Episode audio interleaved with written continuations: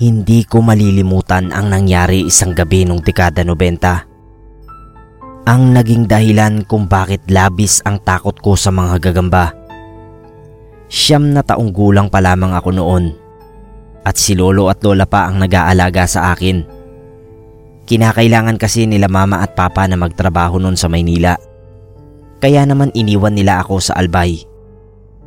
Iyak ako ng iyak nung iwan nila ako. Inisip ko kasi noon na baka hindi na ako balikan nila mama at papa. Mabuti na lang din at madali akong nakahanap ng mga kalaro na naging kaibigan ko rin naman kinalaunan. Nakatulong yon para sandali kong makalimutan sila mama at papa. Laro lang kami ng laro noon dahil bakasyon. Si Jojo at Arnel ang naging matalik kong kaibigan nung tumira ako sa Albay. Ang papayat na bata, kahit mas matanda sila sa aking dalawa. Pero lagi nila akong daig sa habulan. Ang liliksi kasi at hindi ko maabutan. Kabisadong kabisado pati nila ang daan. Hindi nila iniinda ang talim ng talahib sa balat at kati ng mga damo. Takbo kung takbo. Kaya naman ilang araw pa lamang na naglalaro kami ng habulan. Ako na ang nagsabi na iba na lang ang laruin namin. Lagi kasi akong atchoy sa kanila. At saka nakakapagod maghabol, lalo pat alam kong hindi ko naman sila maaabutan. Nakakatuwa nga, dahil kapag naaalala ko ang mga araw ng paglalaro namin, hinihiling ko na sana bata na lang ako ulit. Parang wala kasi kaming kapaguran nun. Tumitigil lang kami kapag pagod na. Mahihiga sa damuhan o kaya naman ay uupo para magkwentuhan ng nakakatakot. Sa mga kwentuhan na yun ko nalaman na pare-pareho kaming hindi natatakot sa kababalaghan. Bilib na bilib pa nga sila sa akin dahil taga Maynila ako pero hindi ako takot sa mga maligno. Minsan nga kapag napapasarap ang kwentuhan ay inaabot pa kami ng gabi. At kapag nangyayari yon, magpapaunahan si Arnel at Jojo papunta sa mga bahay kung saan sila nakatira. Kukuha sila ng flashlight. Ipapahiram sa akin ang isa. Hudyat yon para simulan na namin ang paghahanap ng mga gagambang paglalabanin namin kinaumagahan. Hindi naman mahigpit ang lolo at lola ko, kaya hinahayaan nila akong gabihin. Tiwalang tiwala rin kasi sila na hindi ako pababayaan ng mga kaibigan kong si Jojo at Arnel. Kaya naman kinalaunan Parang naging parte na ng paglalaro namin ang panghuhuli ng gagamba. Malamig pa ang simoy ng hangin nun, kahit Abril. Hindi pa naaabot ng polusyon ng sasakyan at pabrika ang probinsya. Maliwanag na maliwanag nun ang buwan, kaya naman hindi kami natitisod sa nilalakaran. Ibinigay sa akin ni Jojo ang flashlight. Nilakad namin ang munting kakahuyan kung saan kami madalas manguha ng gagamba. Kami lamang ang nakakaalam sa sikretong kakahuyan. Kaya naman sigurado kaming walang masamang loob ang magpupunta roon. Hindi kami mapapahamak. Magkasama kami ni Jojo na naghahanap ng gagamba at hinayaan naming humiwalay si Arnel dahil may sarili naman siyang flashlight. Hindi naman sobrang layo ang agwat namin sa isa't isa. Kaya nagkakarinigan pa rin kami sa tuwing may magyayabang na may nahuling gagamba ang isa sa amin. Palagi sa mga ganoong pagkakataon ay si Arnel ang unang sumisigaw. Siya kasi ang pinakamagaling maghanap ng gagamba. Parang tai lang ng tao ang sapot para sa kanya. Naaamoy. Kaya naman mabilis na nakakahanap ng gagamba si Arnel. Sigaw na kami ng sigaw ni Jojo dahil pareho kaming nakakita ng gagamba. Pero tahimik pa rin si Arnel. Kahit yung mga hakbang niya hindi na namin naririnig ni Jojo. Kaya nagsimula na kaming mag-alala. Hindi na namin naipasok sa lalagyan ng posporo ang mga gagambang nahuli namin. Arnel! Nasaan ka? Si Jojo ang unang sumigaw.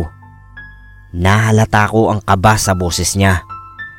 Nel, uwi na tayo! Bukas na lang tayo maghanap ng gagamba kung gusto mo.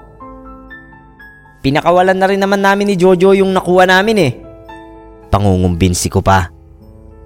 Sa gitna ng paghahanap kay Arnel ay biglang nagsalita si Jojo. Ang baho no? Parang amoy bituka ng isda at patay na daga. Ang sakit sa ilong. Depunggal. Hindi namin noon namamalayan na sa gitna pala ng paghahanap namin kay Arnel ay hinahanap rin ng utak namin ang pinagmumulan ng amoy. Ilang hakbang pa at pagsigaw ang lumipas bago namin natunton si Arnel.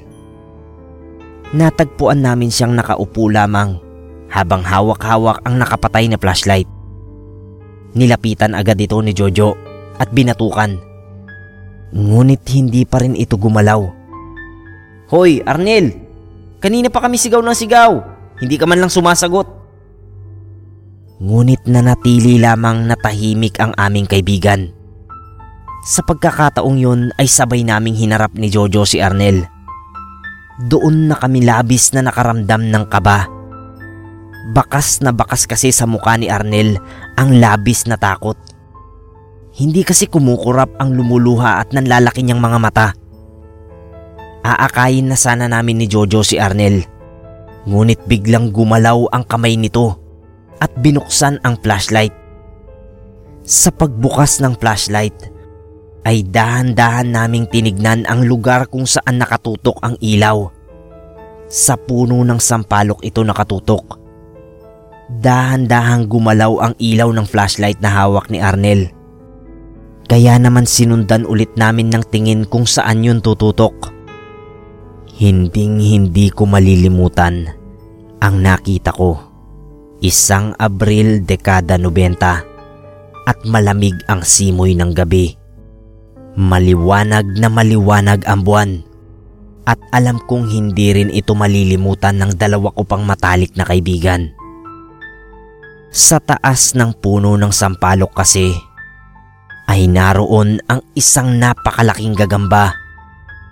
Gagambang nilikha ng kung sino mang halang ang kaluluwa. Magkatabi kasing nakabitin sa puno ang nabubulok at inuuod na katawan ng lalaki at babae.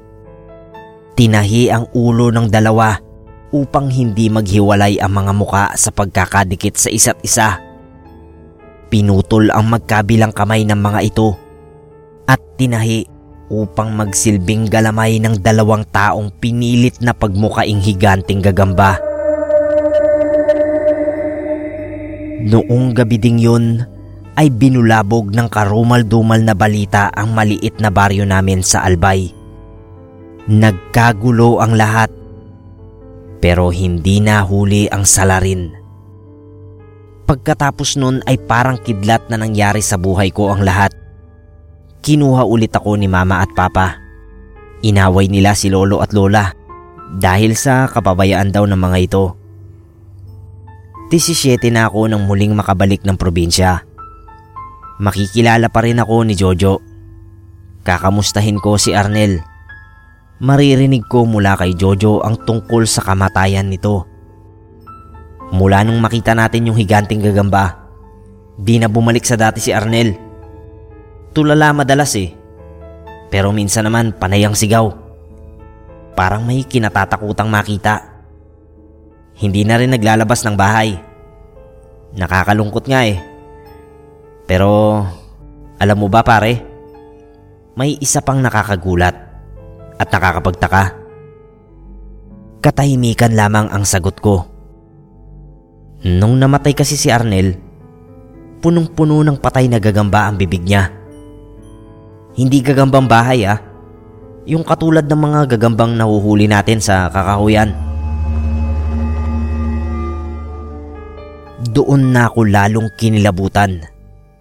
Sa pagyuko ko kasi ay napansin ko ang mga gagambang naglalakad patungo sa aking kinaroroonan.